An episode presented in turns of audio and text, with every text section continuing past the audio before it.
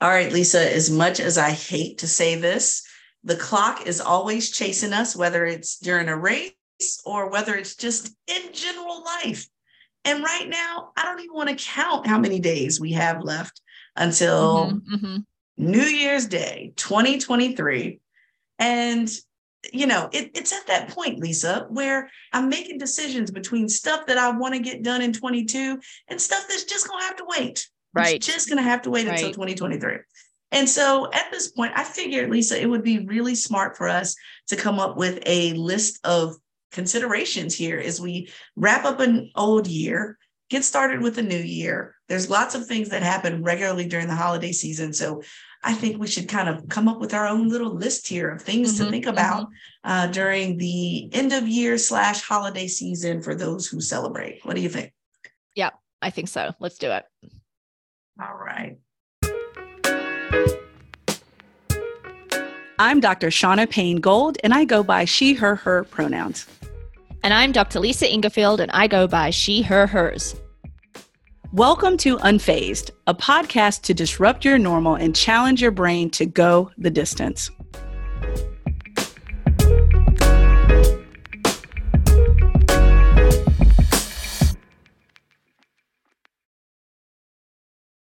So, Lisa, I have I have just decided to opt out of shopping. Okay. that's where I am with it. There, there are a small number of things that I will shop for that are urgent, but anything else, I hate to say this, I am so guilty, but until I find a good replacement, it's me, Amazon, Etsy, black and brown owned businesses. That, that's where I am with it, but I'm not going to a store. That's my point. I'm not going okay. to the store. So, okay. how do you plan on shopping this season, Lisa? Because I don't plan on setting mm-hmm. foot into a store for any highly popular mm-hmm. toy, except this, that, and the third. I'm not doing it, Lisa. What What do you plan to do? Well, I mean, I think um, because you celebrate Christmas and you have two children, your yes. holiday shopping extravaganza is likely very different from mine. Well, right, I, right. I I used to celebrate Christmas as a child, but I don't really. I mean, I it, you know it still has like warm fuzzies and nostalgia attached to it, but I'm not doing a whole lot of shopping. And so, because most of the people that might be expecting gifts from me don't live in this country, it almost always has to be an online purchase although i am trying to purge myself of amazon um, with you know limited success at this point i do underscore your etsy suggestion because i have yeah. found some really great women owned um, people of color owned small businesses on there that I have been able to buy things from just for myself, but also thinking as gifts for people as the year ends. Um, so I know as we're recording this, we're in early December, and so there's all the the uh, sales that have just happened after Thanksgiving, and people lining up at you know 4 a.m. I actually had a boss once who like legit on Black Friday will get up at like 3 a.m. to go to the outlet malls and stand in line, and you know that's what she does with her family, and that's a tradition. And I am just like, no, thank you, no, thank you. Uh, look, Lisa, I'm I'm with you. I'm not doing it. I uh, have family members that still like to get up at midnight or whatever store opens at whatever time, and I I am not here for it at all. So no, I've never been part of that kind of race to the front door for the sale type thing. That's just mm-hmm, not me. Mm-hmm, mm-hmm. Um, so, but yeah, but I do think you know, Lisa, that brings up a good point that as we look at organizations like Etsy is one of my favorites. I get a lot of my binders and notebooks and so forth from lots of um, Black owned, brown owned, LGBT owned folks that go, a percentage always goes towards a certain organization. But I do think it's time to be a little more discretionary with how we spend our money. Yeah. And yeah. so, you know, with that, I think what's smart, like I, I was jokingly saying on uh, Thanksgiving Day, this is about to be an all black, brown LGBT house, okay? Because even my toilet paper is from a black owned business at this point. I've been working to incrementally add things. I yep. know I can't just overhaul, yep. but you know, incrementally add things. Well, one of the things that I found that's been really useful is taking a breath, number one, and taking the time to shop and invest in minority owned, woman owned, LGBT owned businesses and brands. That's one thing that, you know, sometimes it's not really apparent. So, like, for example, the toilet paper I was mentioning before. I happened to be reading something else and it was giving a list of Black owned businesses, and it happened to be the name brand, which is called Reel, R E E L. Uh, that's the name of the toilet paper. And I'm thinking, oh, I need to go online and order it, what have you. When I went online to order it, it sent me to Target. It sent me to Walmart. It sent me to, you know, u- usual retailers in my area. And so there may be products that you don't even realize are Black, Brown, woman, LGBT mm-hmm, owned, mm-hmm. veteran owned uh, products. You just need to do a little bit of looking around. Um, and so one of my really good friends, she um, works with the US Chamber, the, the Black US Chamber of Commerce. There are a number of different chambers that you can look and find out which organizations are certified minority owned businesses. Like there's um, a certified LGBT business enterprise that you can tap into to find out is this uh, coffee LGBT owned or predominantly LGBT owned, at least 51%, for example. So there's a few ways to kind of dig around. But if you have a, a smartphone in your hand, you can Google and find this information and mm-hmm, list mm-hmm. the businesses. Um, so I think that's a good way to start. That's relatively easy as you start thinking about even your day to day products, but also, you know, those holiday gifts that you're looking for as well. Yeah, and there are a number of holidays at the end of the calendar year that um, include gift giving, but they don't all have the same value um, in their religious faith or context, right? So it's also important to understand that um, talking about gift giving is valuable and useful, but isn't always relevant to everyone.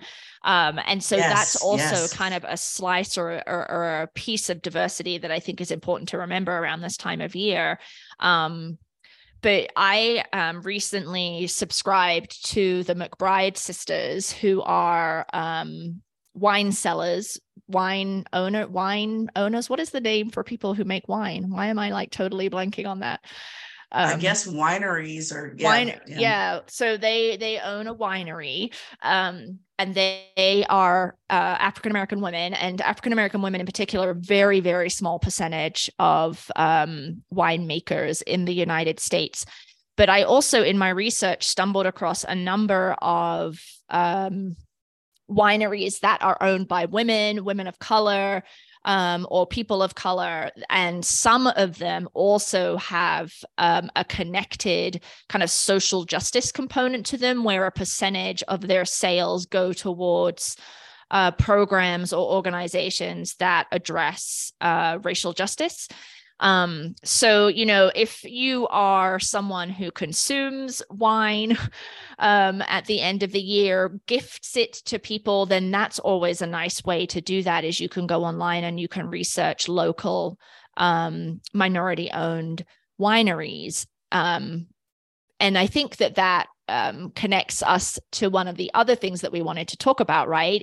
Is diversity in food and nutrition and thinking about that as you round out your year if you're providing meals to people or as you go into 2023 and you're an event producer and you provide snacks and such on your course like how are you taking into consideration the diverse needs of people's diets and medical conditions and then also the producers of the food right Yes, absolutely. I mean, you know, that's one of the things I think about all the time. I have a, a friend of mine right now that's in uh, culinary school that's in a farm to table course.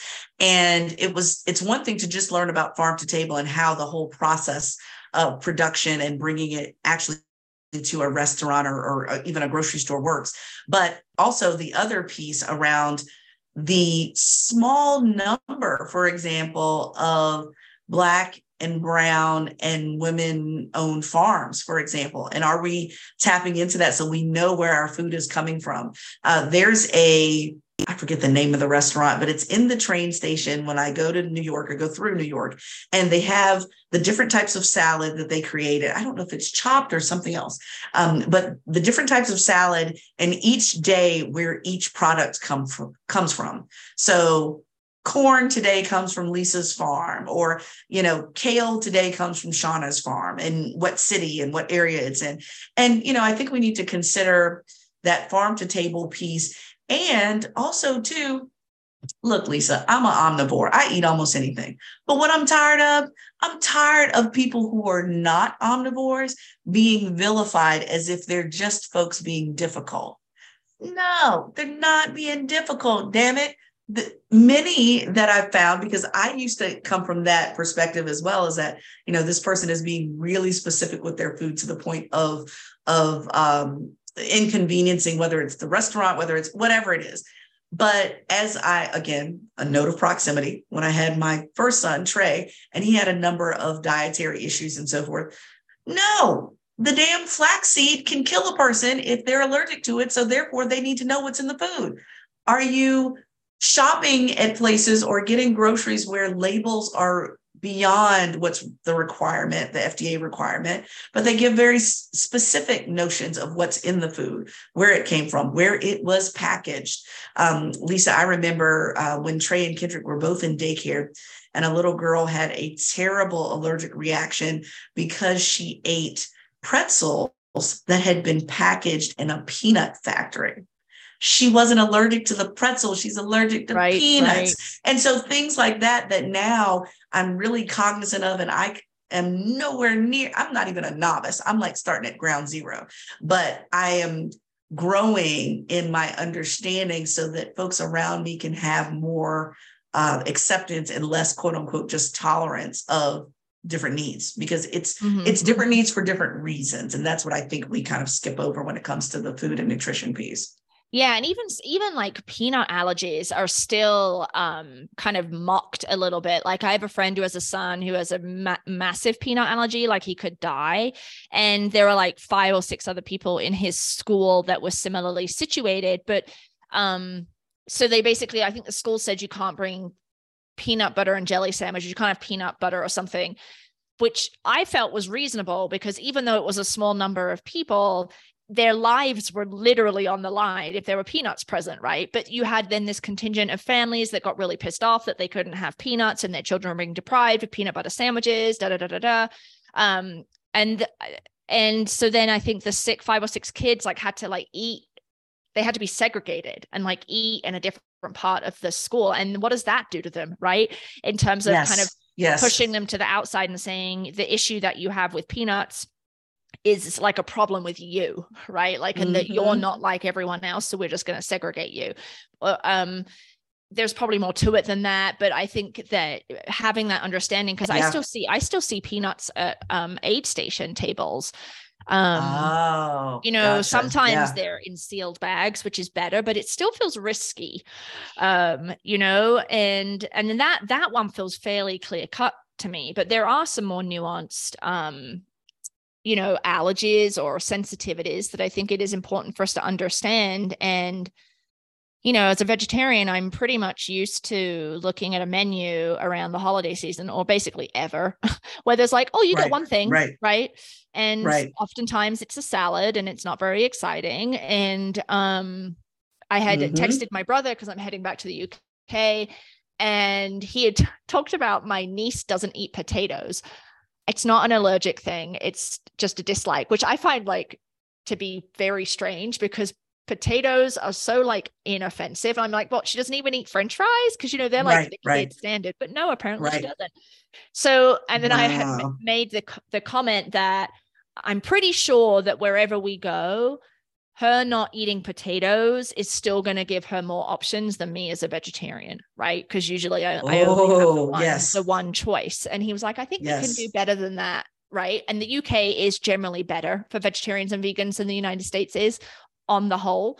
Um, mm-hmm. But um, you know, I did have to stop myself because I was like, that's ridiculous. How can an 11 year old not like potatoes? Right. Like, right. exactly. Right but he was exactly. very like he was very he advocated he's like it will be fine because i will make sure that it's fine right i will make mm-hmm. sure that the restaurant we go to for a christmas lunch will have something that she can eat that doesn't have potatoes on it and i was like well yay for you advocating for your little kid i appreciate that yes. about you um yes. so you know so i do think that I think as we move into the end of the year, thinking about that, if you're cooking for people or if you're going out with restaurants to celebrate with work colleagues or friends or families, right? But then also thinking about into the new year, like how can you be more conscious of those different needs, some of which are allergies, some of which are sensitivities, and some of which are just someone doesn't like something and don't yes. make fun of them for that, right? Yes, that, yes. That is who they are and love them regardless. So exactly. Yeah. Exactly. Yep, exactly.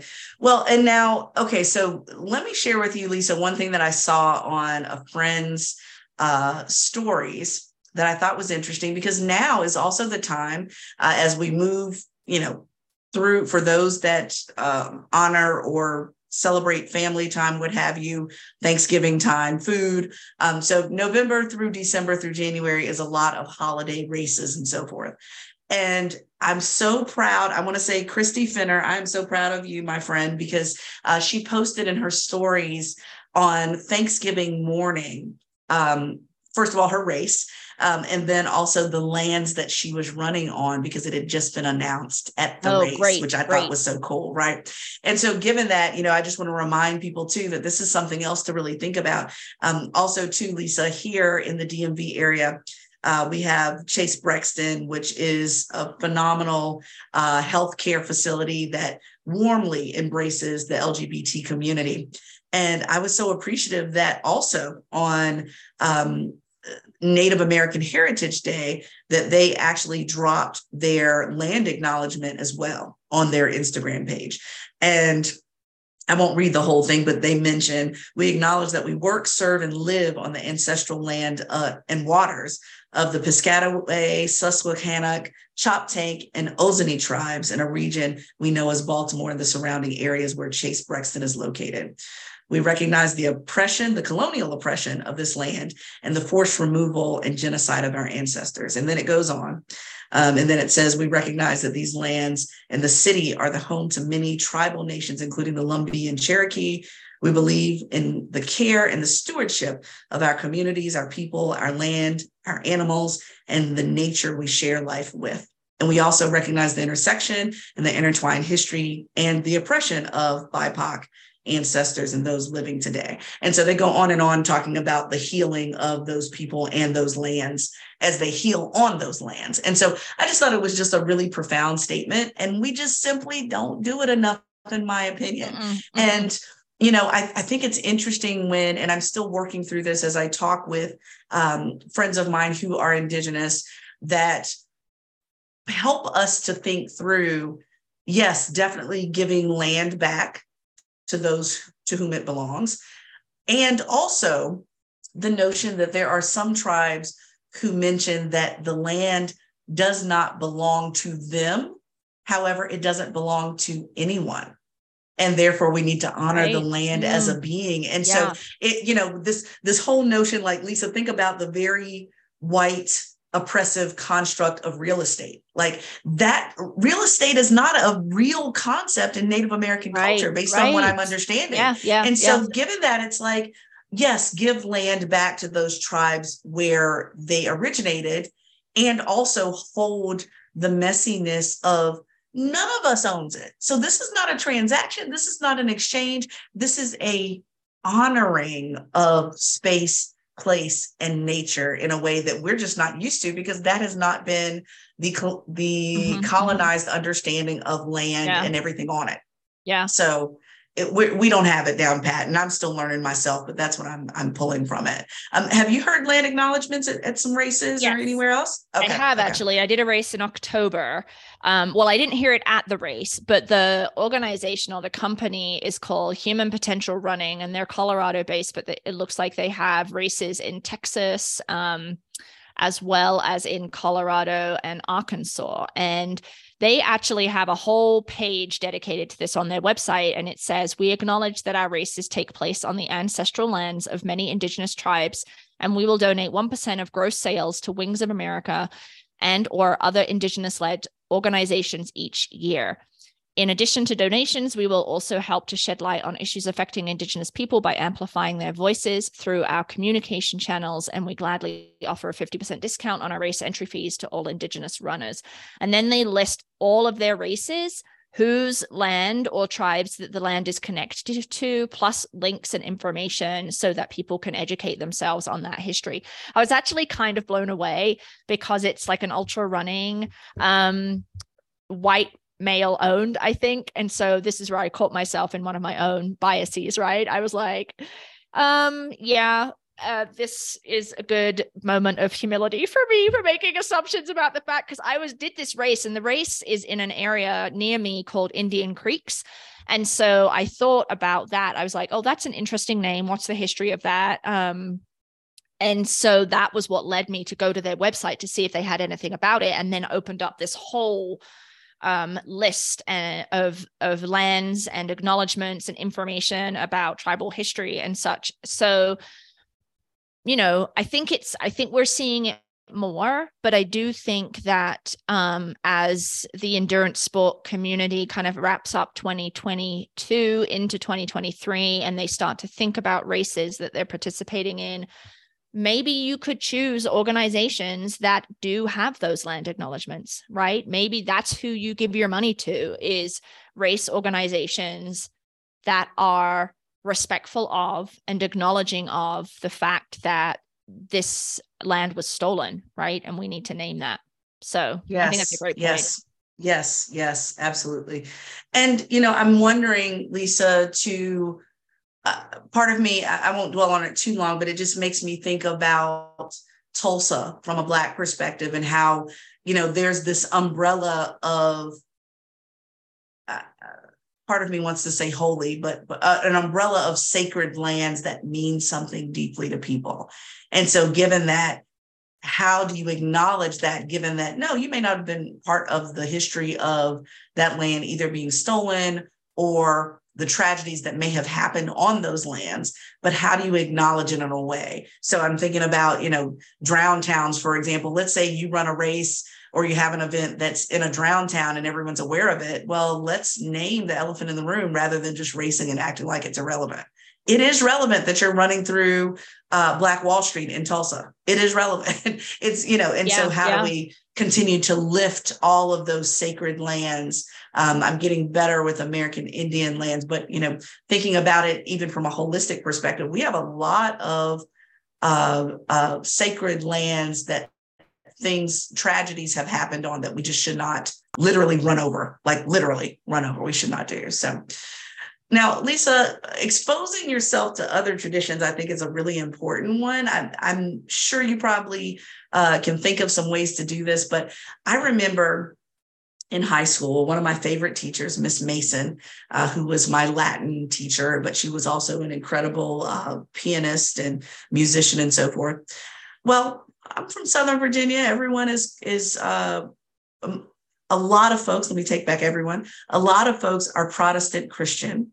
And so when you have a beloved teacher that every year creates a tradition of taking her students, if they so choose, to her Catholic Mass at Christmas every year. It was something I looked forward to because it was such a tradition that I wasn't aware of in the beginning.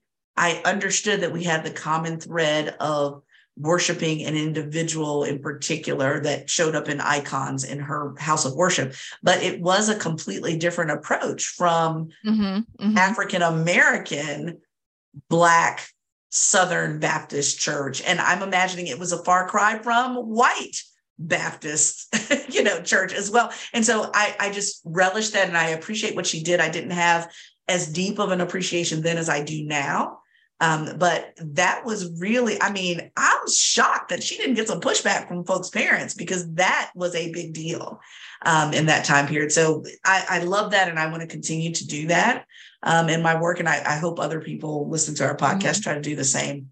Mm-hmm. Yeah, I do think kind of setting an intention for 2023 um, particularly in light of COVID and how insulated we have all become by necessity, right? That um, it's important to continue our own journey of exploration and discovery and that that should um, include broadening our understanding of new and different cultures than our own different traditions whether that's both you know internally to the united states or externally thinking about the world. I think that that is an important piece um, that we each need to kind of revive after being stuck kind of with ourselves as company or our close families for the last couple of years kind of getting back into the groove of doing that i think is going to be really important for 2023 Mm-hmm. Yeah, absolutely. Now, Lisa, we probably, since we just got finished talking about the McBride sisters, I, I do think we should consider, um, you know, when it comes to the whole alcohol consumption piece, right? Is that, you know, there's a lot of reasons why people don't drink. And let me tell you this, Lisa. I saw on somebody's uh, social media post, there's a lot of reasons why people don't drink on the holidays and all of those reasons are none of your business. That's what the post yeah, said. That's great. That's great. I love that Yeah. because at Yeah. first I started thinking, well, why? Well, you know, I, I started, you know, my perfectly logical explanations as a privileged person. And, you know, it could be a health condition. It could be someone's on a particular medication that doesn't mix with that. It could just simply be, I don't wanna. And the the almost bullying that adults do around Yeah, alcohol yeah. and celebrations is so interesting to me. Now, Lisa, you and I will probably be the two in the corner having our McBride sisters. But if we have friends around us that don't want alcohol and we're making them a mean mocktail, then I think that should Right. be like, Yeah. you know, the status quo here. Mhm. Um, I don't know why we do this to other adults. Have you seen that happen before? Oh my gosh, it's like everywhere, right? Like this Yeah, yeah. stigmatization that happens for people who choose not to drink, can't drink, you know, whatever the reason is just amazing. I mean, the pressure Yeah, is unbelievable. I mean, I come from the UK where pub culture and drinking culture is really, really pronounced. Um, but what I will say is the um, culture around drinking and driving, at least when I was there, which was some time ago now, was not the same as it was here. Like if I went into a pub with a group of friends and I was driving and I ordered a beer, I would get like the shittiest looks from people, right? They would be like, it would be like the group peer pressure, peer pressure, like, what are you doing? Right here, I mean, routinely, people I am out with who are driving will have one to three drinks, and it just is unbelievable. And I think part of that is this expectation or this pressure that you're not able to have a good time if you're not drinking. Like, how could you possibly not like alcohol right this just this um it's just a very different and i think more corrosive culture around alcohol here and i say that not meaning that the uk culture of alcohol is good right um so yeah i mean i've certainly been guilty of prob of pressuring people come on just one drink come on have a glass of wine right so i really try to catch myself now but particularly at this point of the year and new year's eve especially Mm, I mean, think yes. about how reliant New Year's Eve is on kind of the champagne or the, any kind of bubbly, right? That celebration, getting drunk, blah blah blah. Yeah, it in the new yeah. year. yeah. It's yeah, it's absolutely. Yeah. Well, and I've been uh, paying attention there. I, I don't know if you remember, Lisa, I was watching this uh, series on Netflix called Drink Masters. And I also found like a companion article that went with that Netflix. that wasn't uh, filled with judgment, but it was interesting because it was an entire article on here's a list of recipe books and a list of mixologists that solely focus on non-alcoholic everything and they were still very cool drinks they were pretty drinks they were you know you could still consume and feel even though i feel like it succumbs a little bit to the social pressure of i need something in my hand that's pretty so i look like i fit in Right. Right. um, but I found that interesting that a lot of restaurants and other folks that, um, uh, you know, put on parties and so forth, the entertainment is now starting to fold more of the non-alcoholic into a lot of things. So I think that's pretty cool, and I think we should do more of that. Yeah. Um, yeah. And I was just you were just making me think like I was about to say, you know, I like beer. And then I was like, oh gosh, I sound like Brett Kavanaugh at his uh no, Supreme don't say Court that. Justice Don't hearing. say Like that. I'm Yeah, not trying yeah. to conjure up images of him. But I also have purchased and do fairly frequently uh, non alcoholic beer because I do actually really like the taste of beer. And you can get non alcoholic beer, not your like Michelob Ultra crappy stuff, right? But like craft non alcoholic beer that tastes pretty darn good, right? And they do all the different ones like IPAs, um, lagers, pilsners, um, sour beers, um, stouts, all all the different types. Um, and so I think that right the the, right. the the need for alcohol in the drink seems to be unnecessary sometimes, right? Mm-hmm. So yeah, exactly, yeah. exactly. Well, and I'll I'll drop in the show notes too. Um, I follow a lot of chefs, and Cat Cora, um, who's an Iron Chef, she actually launched her own. Um, it's called Hand on Heart Wine, where it's uh, you know it pairs with a lot of different types of food, but it is non-alcoholic. So there you go. You know, people that are doing this already, I think is really interesting. Um, Lisa, I think it should go without saying, but we still don't do it be nice to nature. Don't tear shit up. Pay attention to how much you're throwing away versus recycling. You know, I, that's one of the things I'm really happy about. You know, where I live currently since I moved is that they do have a very robust recycling program here, which I did not have for the last couple of years. So, really grateful for that. But it just seems like a no brainer, but clearly folks still don't get it. Right. Eh. Right. Yeah. I actually have to stop myself if I'm walking the dog and I go past someone's trash can and they have like cardboard boxes in there when they have a recycling bin yes. that they could put the cardboard yes. in. Right. And you're like, yes. I don't understand why you're not doing that. Um, right. and then, but another funny um story, the uh so that human potential race series um they they're cupless right and uh, at the end of my 15 miler like I, I did had not brought a cup with me and I really wanted some Coke. And so I ended up just asking if I could just drink the rest of the bottle because there wasn't much left. But I was I was initially like, that's really annoying. Why don't you have cups? But then I caught myself because I know why they don't have cups, right? Like, yeah, it's a little bit of an inconvenience for me. But if I'd paid attention and kind of thought about the fact that I might want something at the conclusion of the race beyond the water that I had in the car, then I would have planned according. And so I think that right them doing that, along with a number of other races I know are moving to cupless, is just a huge boon. So that's something else to yes. think about, right? When you're choosing your races yes. for 2023, how about you go with race um, organizations that are cupless, right? That Absolutely. ask you to carry your own. Um, they'll provide the liquids, but you have the vessel, right? So that it's um, yes and yes. that they also have recycling bins like at outspoken yes. actually when we were there and we had our opening reception there wasn't an out there was not a recycling bin and um there were a number of cans and plastic cups that were getting given out right so i like asked the bartender and we kind of fashioned some yeah makeshift yeah. recycling i don't know whether that stuff actually got recycled mm-hmm um, mm-hmm. but it just felt like a huge missing piece. So, what are you doing at your events to encourage race directors to have recycling and then actually recycle the goods? I'll put a little exactly. asterisk there because I also know there are issues with recycling with you know mixed um, materials, and if the materials aren't yes. clean, then things get thrown out. Like I know it's a bit more complicated than that, but at least be thinking about it, right? Yeah, absolutely, absolutely. And Lisa, I I love the way that we called each other out over the Thanksgiving holiday week uh, when we were texting back and forth about a couple things. And I mentioned just, I think one of us mentioned just being lazy all day or not being uh, motivated to do anything. Now, hello, people. We're talking about a holiday. We're not talking about the average work day in the middle of the week. We're talking about holiday. Um, and I can't remember, Lisa, if if you called yourself lazy or if I called myself lazy, but we both agreed that we're not going to do that anymore.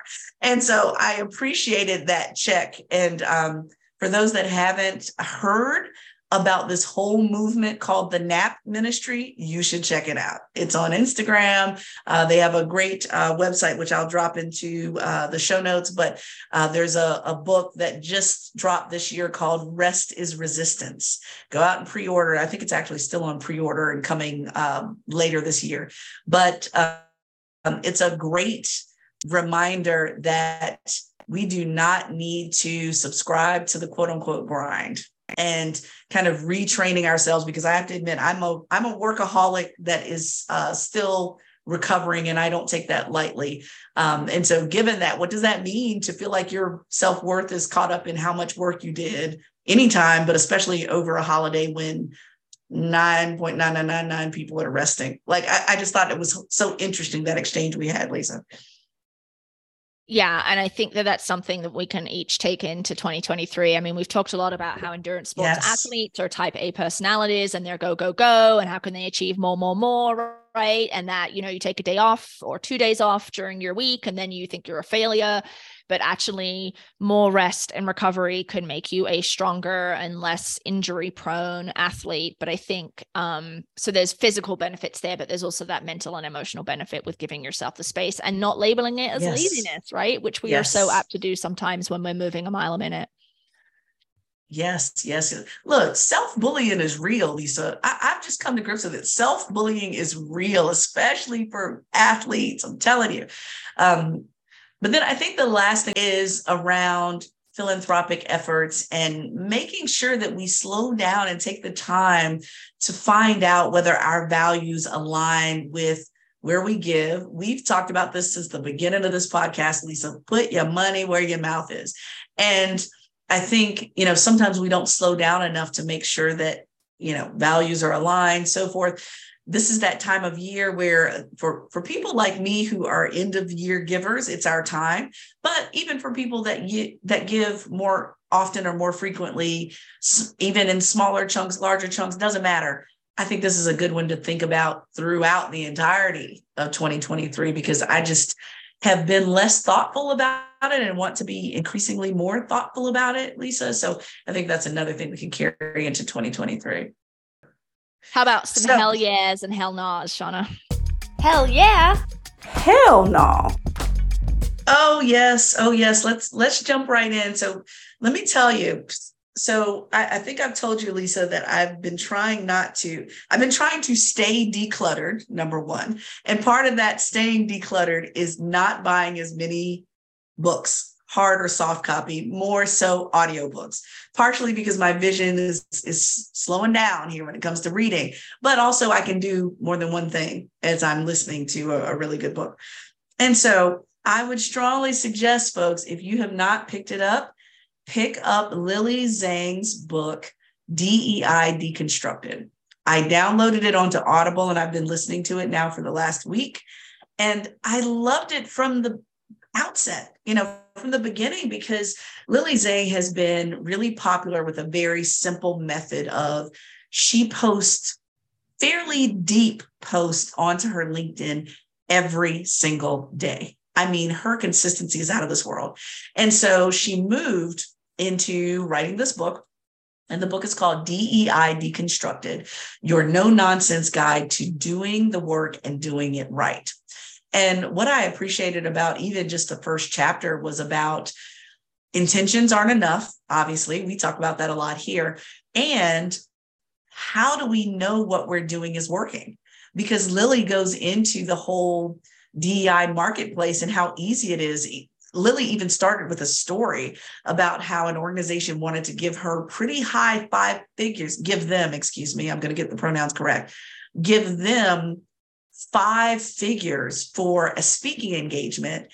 And Lily responded back and said, you know, you could be more effective if we created an entire program and using using the same budget. And the person was like, no, we're, we're good. I'm not authorized to go there. We just want you to come in and speak for five figures. And Lily said, okay, either way, I get your money. However, I was trying to make sure that the, these outcomes are long lasting. And so Lily does a really great job in laying that out. And I think they really focus on the longer term effects of the DEI marketplace, not just what is popular and not what's comfortable. And so anyway, I'm into what chapter 4 now of their book and I think it's it's really going to be a game changer and one that becomes kind of a seminal document if you will for most DEI practitioners to refer to and I appreciate Lily uh, pouring their heart out into the book and also making sure that writing in those caveats that DEI changes so quickly that their hope is that the book ages well. And so, mm-hmm. you know. I, I think that was really profound. And so I'm loving it. I'm loving it so far. Well, I'll definitely add that to my list then. And just a, a, a funny point. Um, did you know that the word Seminole comes from semen? Because it's basically it's Seminole because as in it's male dominated. So it's that's the the kind of linguistic Oh. context around that. That's why things are seminal. Oh, so we need to think of the the uh what's the non-patriarchal word for it then? Hmm. um like significant or, or central Yes. or transformational maybe Found, foundational. foundational yeah Got it. Yeah. I love that. Yeah. I love that. Well, that Um, does make sense. That I keep saying if I say it slow enough, yes, it's yeah I, I learned that a few years ago and it make you once you hear it once you realize it you're like oh yeah that makes total sense um so that's a great anyway point. That's such a from from Seminole to the Hell Nah and the men's World Cup in uh, Qatar or Qatar. Eh, There is disagreement about how English speakers should pronounce the country. So um, we're not going to do a massive deep dive here. But if you want to learn a little bit more about the problems related to um, the location, John Oliver on his HBO series last week tonight did a good piece a couple of weeks ago um, where he detailed all of the human rights violations and the poor treatment of immigrants uh, or migrants rather that came to build the six stadiums that I think that they have for the World Cup. And indeed the shady deals and bribes that may have gone on that led to Qatar getting the um, gig in the first place. And so it's not that I am not watching the World Cup. Um, and you know it ends with the final on december 18th so we're about halfway through at this point but it's um, one of the things to consider is that there's a lot of outrage around um, it, you know the world cup being held there and fifa um, choosing them as a location. And then previously the previous men's world cup was in russia. And so the same critiques occurred there in terms of human rights abuses um, you know oppression of the lgbtiqa community in russia. And yet as soon as the world cup happens people tend to forget about it right? So that the, the hell nah is to remember and maintain your um anger, frustration, your advocacy against this kind of politicking and this kind of behavior that leads to countries that perhaps have pretty awful human rights records getting these big, big um, sports events that bring a lot of money, but bring a lot of money in on the backs of the most marginalized people. So, this is probably not news to you. You probably heard of it, but if you notice, it has faded from light a little bit since the World Cup has started. And so this is a big old hell nah to the fact that the media doesn't talk about it as much anymore. We don't talk about it as much anymore. And a hell nah to the fact that the World Cup, the men's World Cup is even being held there and held in countries around the world that have pretty awful human rights records. Um, right, right. so it's right. just just something for us to be cognizant of and remember as we continue to advocate um, for marginalized communities uh, locally and nationally and internationally.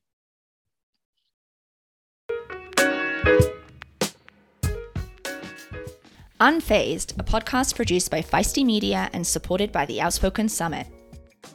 edited and produced by the fabulous Millie Perry. Email us at info at unfazedpodcast.com and find us on social media at Tri to Defy, at Dr. Gold Speaks, or at Outspoken Women and Try. I'm Lisa. I'm Shauna. Thanks for listening. Stay unfazed, folks. See you next time.